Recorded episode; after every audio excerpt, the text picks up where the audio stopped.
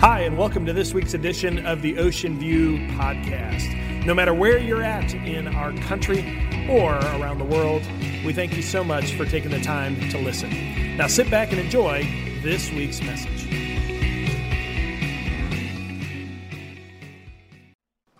Well, good morning, everybody. My name is Terry. I'm one of the pastors here. And if it's your first time, it's a joy to be able to welcome you here. Of all the churches you could have chose to come to, thanks for choosing to be a part of ours this Sunday. If you're watching at home online, welcome, or in the balcony. We're excited that you're here, especially that family that I just met and the young man whose name that I won't say publicly. We're going to talk about your name in a little bit, so I'm excited that you're here as well. Um, we're in the midst of a message series entitled Losers. And before you get up and walk out, I know it's not a pick me upper, I get it. Um, but we're putting a little different spin Isn't it true that as Christians, um, for those of us that have read the Bible, which is about 16% of this room or people watching online, believe it or not, from cover to cover, only about 16% of Christians actually read through the Bible. So 84% of you, a lot of this is going to be new. So I'm excited about it. So as we talk about it today, isn't it true that when we read biblical stories, what we do is, is we try to make them more Christ-like than they really are? We t- try to basically take each of the chapters, and, and we, when we look at them and they start getting messy, well, I'm not really understanding, so I'm going to skip over this, or I'm going to take this part. Well, I, I don't get it, but I know God has a plan. And, and we want to revisionist history. We want to look at all these stories, and we want to see them in a light that really doesn't exist. And that's one of the stories we're going to talk about today. Because when we talk about a guy by the name of Abraham and a lady by the name of Sarah, we think of them synonymous. We think of them as a pair, which they were. But what we do is, is we like to put their stories together, but isn't it true that everyone has a story that God is writing? And Sarah is an individual that we hardly ever take a look at her specific story. We always partner that and attach that to Abraham, but Sarah has an incredible story and she gets a bad shake, I'll just be honest. And for those of you that are Christians, when you read that story, you see a lot of mess and a lot of mistakes. And sometimes we look at Sarah and we, we kind of paint her in a different light than we do Abraham. But we're going to look at her story. In order to kick this off um, and start this off, I, am a Chicago Cubs fan. Um, I know you don't know that. Those of you that come to our church, you've never heard me talk about them before. But a couple of days ago, they were playing the St. Louis Cardinals, and when I look at the Chicago Cubs, they're wearing all blue. It reminds me of the sky, God's team, heaven. And then you look at the Cardinals, and they're wearing red, and I won't tell you where they come from. But anyway, um, Two days ago, we, they were playing in a game, and a guy by the name of Anthony Rizzo was at bat. And if you don't know much about baseball, um, you know you get you get four, four, balls or you get three strikes. So it's about seven total pitches is the max that you get as an at bat. Well, Anthony Rizzo stood up there and he fouled. Uh, he fouled off about 10 pitches, and he had a 14, I think 16 pitch actually at bat. He fouled off like 14 pitches. It w- they were down by one run, and on the next pitch, he turns and he hits the ball out of the park. And the crowd goes crazy. Everybody goes nuts. They tied the game. It was incredible. Now, why am I telling you that story? Well, because Cubs are God's team. And, and now we'll go. No, I'm just teasing. There's a reason. And my son Connor is sitting next to me as we're watching this, and I am just smiling from ear to ear. I can't believe what I just saw. And my son Connor, as only a 13 year old overconfident kid could do, he looked at me and he said, Dad, I could do that. And here's what I did. Here was my response. I just went and I went, and that was it. You ever have one of those laughs where it's, there's something behind that laugh, isn't there? And when he saw me, he said, What, you don't think I could do it? Like he knew that there was something behind that laugh. And what, what is behind that kind of laugh? Well, what's behind that is experience, some type of wisdom. I played ball, I coached ball. So I know how difficult it was for Anthony Rizzo to do that. My 13 year old son has no idea how difficult in the major leagues to be able to hit those kind of pitches and actually hit one out. And so that laugh was a chuckle of, You have no idea all that I know. And if you knew, oh my gosh, you would, you would be speaking something different. Well, that laugh hits us at all different moments in life, doesn't it? And it's going to hit Sarah at a point, and I'm going to call it out. And it's going to form the basis of our conversation as we really look into Sarah's life lived as a loser. For you type A personalities in the room, here's where we're going. We're going to start at the end. And we're going to kind of take a look at the end, and then we're going to go all the way back to the beginning, and then we're going to see why we got to this end point. Everybody with me? Clear as mud? Great. Here we go. Genesis chapter 18 for you Bible study students, starting in verse 10. It says this Then one of them, and by the way, one of them are angels of the Lord. This is God speaking to Abraham. One of them said, Abraham, I will return to you about this time next year, and your wife Sarah will have a son. Sarah was listening to this conversation from a tent. Abraham and Sarah were both very old by this time, and Sarah was long past the age of having children. So she laughed silently to herself and said, How could a worn out woman like me enjoy such pleasure, especially when my master, my husband, is also so old? Then the Lord said to Abraham, Why did Sarah laugh? Why did she say, Can an old woman like me have a baby? Is anything too hard for the Lord? I will return about this time next year, and Sarah will have a son. Now, I want you to picture this. Sarah sitting in the tent. She's hearing her master, her husband. Remember, back in these days, there were different rights. Women had little to no rights. They were treated as property many of the times. So, Sarah sitting in the tent. Sarah is at a ripe old age. She has never had a child. She hears God say, Hey, next year, guess what? You're going to have a baby. And Sarah does the laugh. As if God really? I mean, God, now? I mean, it's impossible. But there was more to that laugh. And sometimes, if you're not a Christian, I want you to lean in. Sometimes when we read the Bible, we don't take the time to look into everybody's story. We don't pause for a moment and say, I wonder what it would feel like to live that life. Because what I just saw when I read that Sarah had no children, let me tell you what I saw. I saw someone who desired, especially in the culture of that day. Let me, let me pause. This is in my notes, but you need to understand this. In that culture, having children wasn't just for the joy of having a kid, it was procreation. It was legacy. It was, I have to have a child for an heir. Do you understand? If you were here last week, you learned this that for a woman who is barren and have no children, if her husband died, they would be destitute. So it was a lifeline for a woman to procreate. It was everything that they were there for is I have to have a child to provide the legacy and safety for my life. So Sarah has lived a life with no children, and at any moment, if her master, her husband, perished, she would be abandoned possibly. She would live no life. Now, what does that mean to today's age? Terry, why are you harping on this? Because I know this one of the most difficult, hidden signs of stress in our culture today is that of infertility. No one likes to talk about it. Thank God in the last 10 to 15 years, there's been more of a spotlight to it. But when I was in church, at my age, having children, nobody talked about infertility. It was messy, it was gross. We don't talk about that. Everybody has kids, and if you didn't have kids, well, something's wrong with you. That's what ended up happening. And I think it's important to understand what Sarah was going through because Sarah felt like that. She was damaged, she was no good. Do you know in 2021, here's the truth on statistics of infertility one in seven couples experience infertility. And I say that, and I hope it surprises many of you, but I hope for some of you who have been struggling with it that it makes you pause and breathe a little deeply. It makes you realize wait a minute, I am not damaged goods. Wait a minute, I'm normal. This is more normal than I thought it was. But there's difficulties in infertility. Did you know that it is a major cause for divorce in our culture today? Not just finances, not just infidelity, infertility as well. This is a struggle, especially coming out of a pandemic. Do you know that 60% of couples who deal with infertility, they deal with mental health issues? And what a mental health issue is, is a day to day struggle.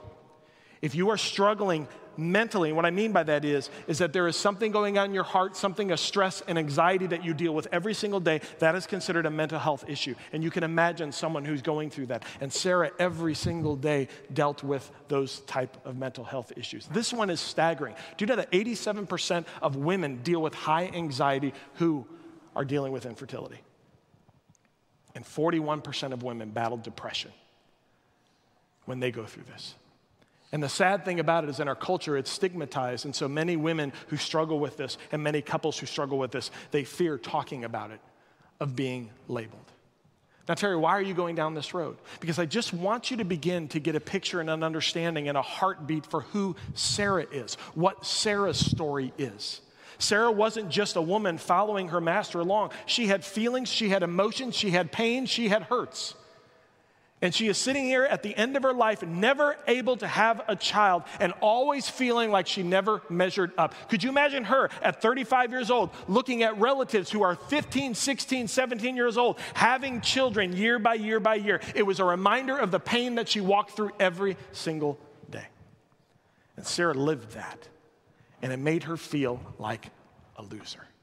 We pick up the story and continue to learn more about her. It says this. Next slide, please. It says, The Lord had said to Abram in 12, chapter 12, verse 1. Now we're going backwards. He says this to Abraham. He says, Hey, leave your native country. By the way, pause. For those of you that are new Christians, Abraham's name was once Abram, and Sarah's name was once Sarai.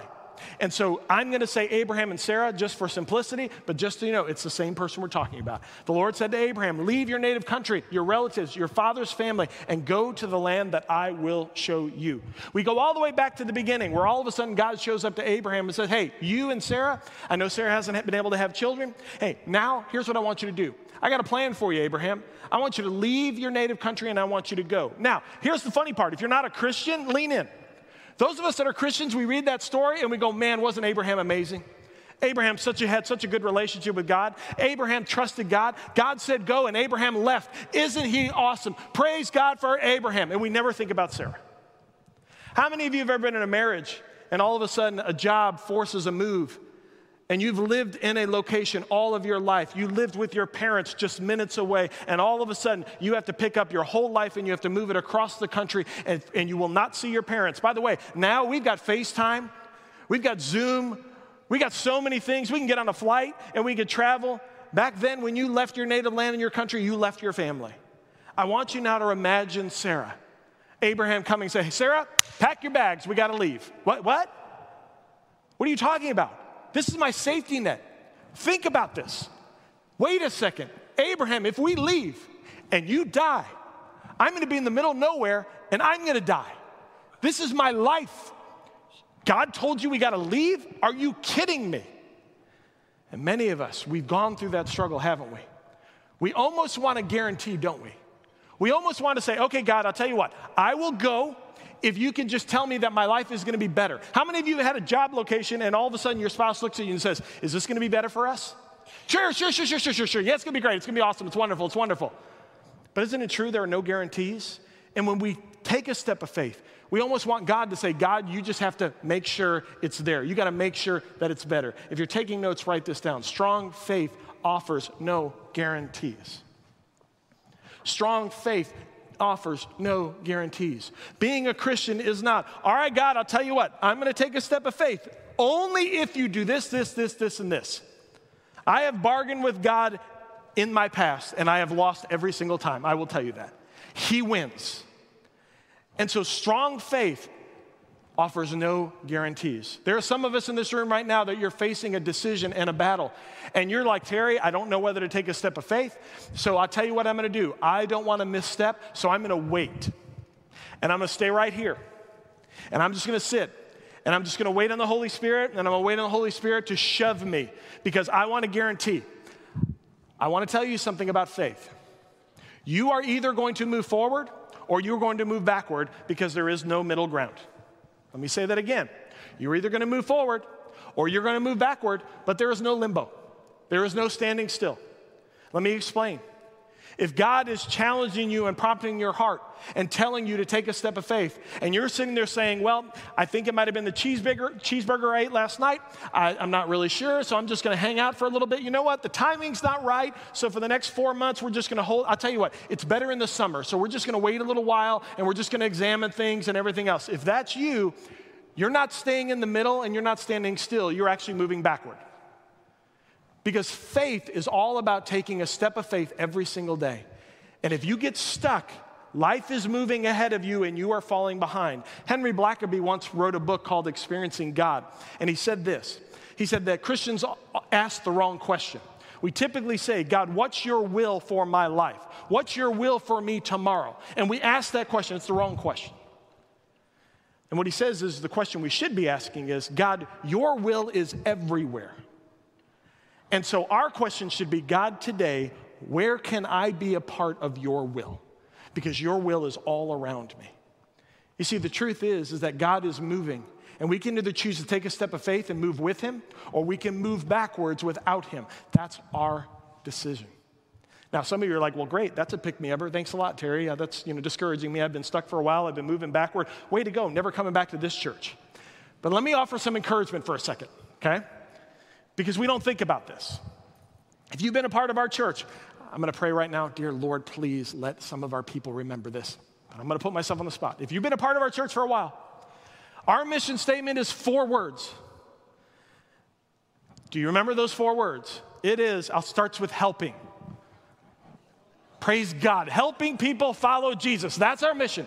That's what we're here to do. Now, I want you to lean in for just a second. Okay, I'm sweating. All right, here we go. We look at that, yeah, helping, yeah, yeah, yeah, sure, sure, sure. Helping people follow Jesus. Sure, sure, sure, sure, sure. Helping people do what? Follow Jesus. I want you to key in on those last two words. Isn't it wonderful to know that Jesus will never ask us to go somewhere that he's not willing to lead us to? Let me say that again. Jesus is never asking us to go somewhere that he will not lead us to. That's a bonus, it's not even in my notes. You get that. In other words, Jesus will walk the path ahead of us, and all we have to do is look at his footsteps. I love that, you know, you ever read a novel or a story, you ever like watch a movie and they go, All right, you guys go into that dark, scary cave over there and search that out. I ain't going in that dark, scary cave. I'm gonna die. I'm not going. Isn't it great to know that if God calls us to the dark, scary caves, God's gonna be in there with us? He's going in there with us. Praise God for that. Jesus once said this Whoever serves me must what? Follow me. And so, if we're at a place where we're stuck, here's the good news Jesus is already walking ahead of us, and all we have to do is follow him. And here's poor Sarah. Sarah is sitting there and she is having to go and she's leaving everything behind. And I'm just thankful that God had a plan, and He does. We continue the story, we pick it up.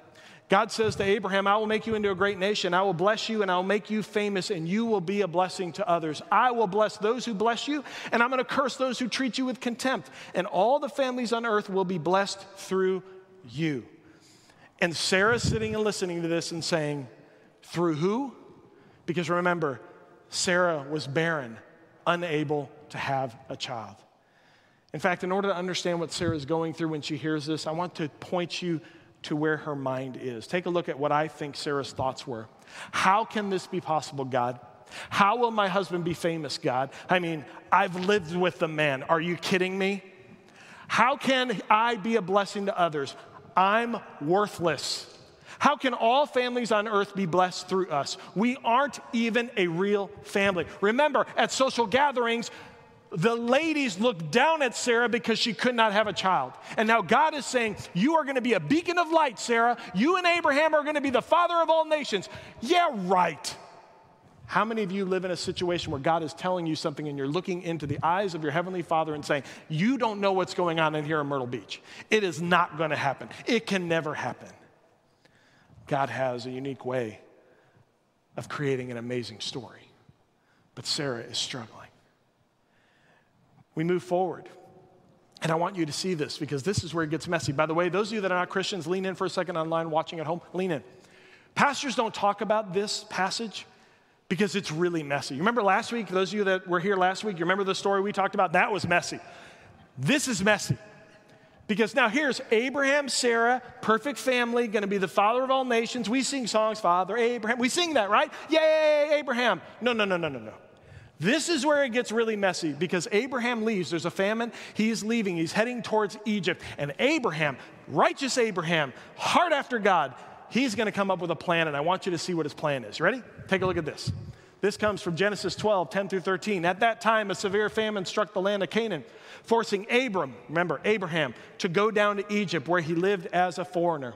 As he was approaching the border of Egypt, Abram said to his wife Sarai, Look, you're really beautiful. And all God's Christian ladies said, Aw.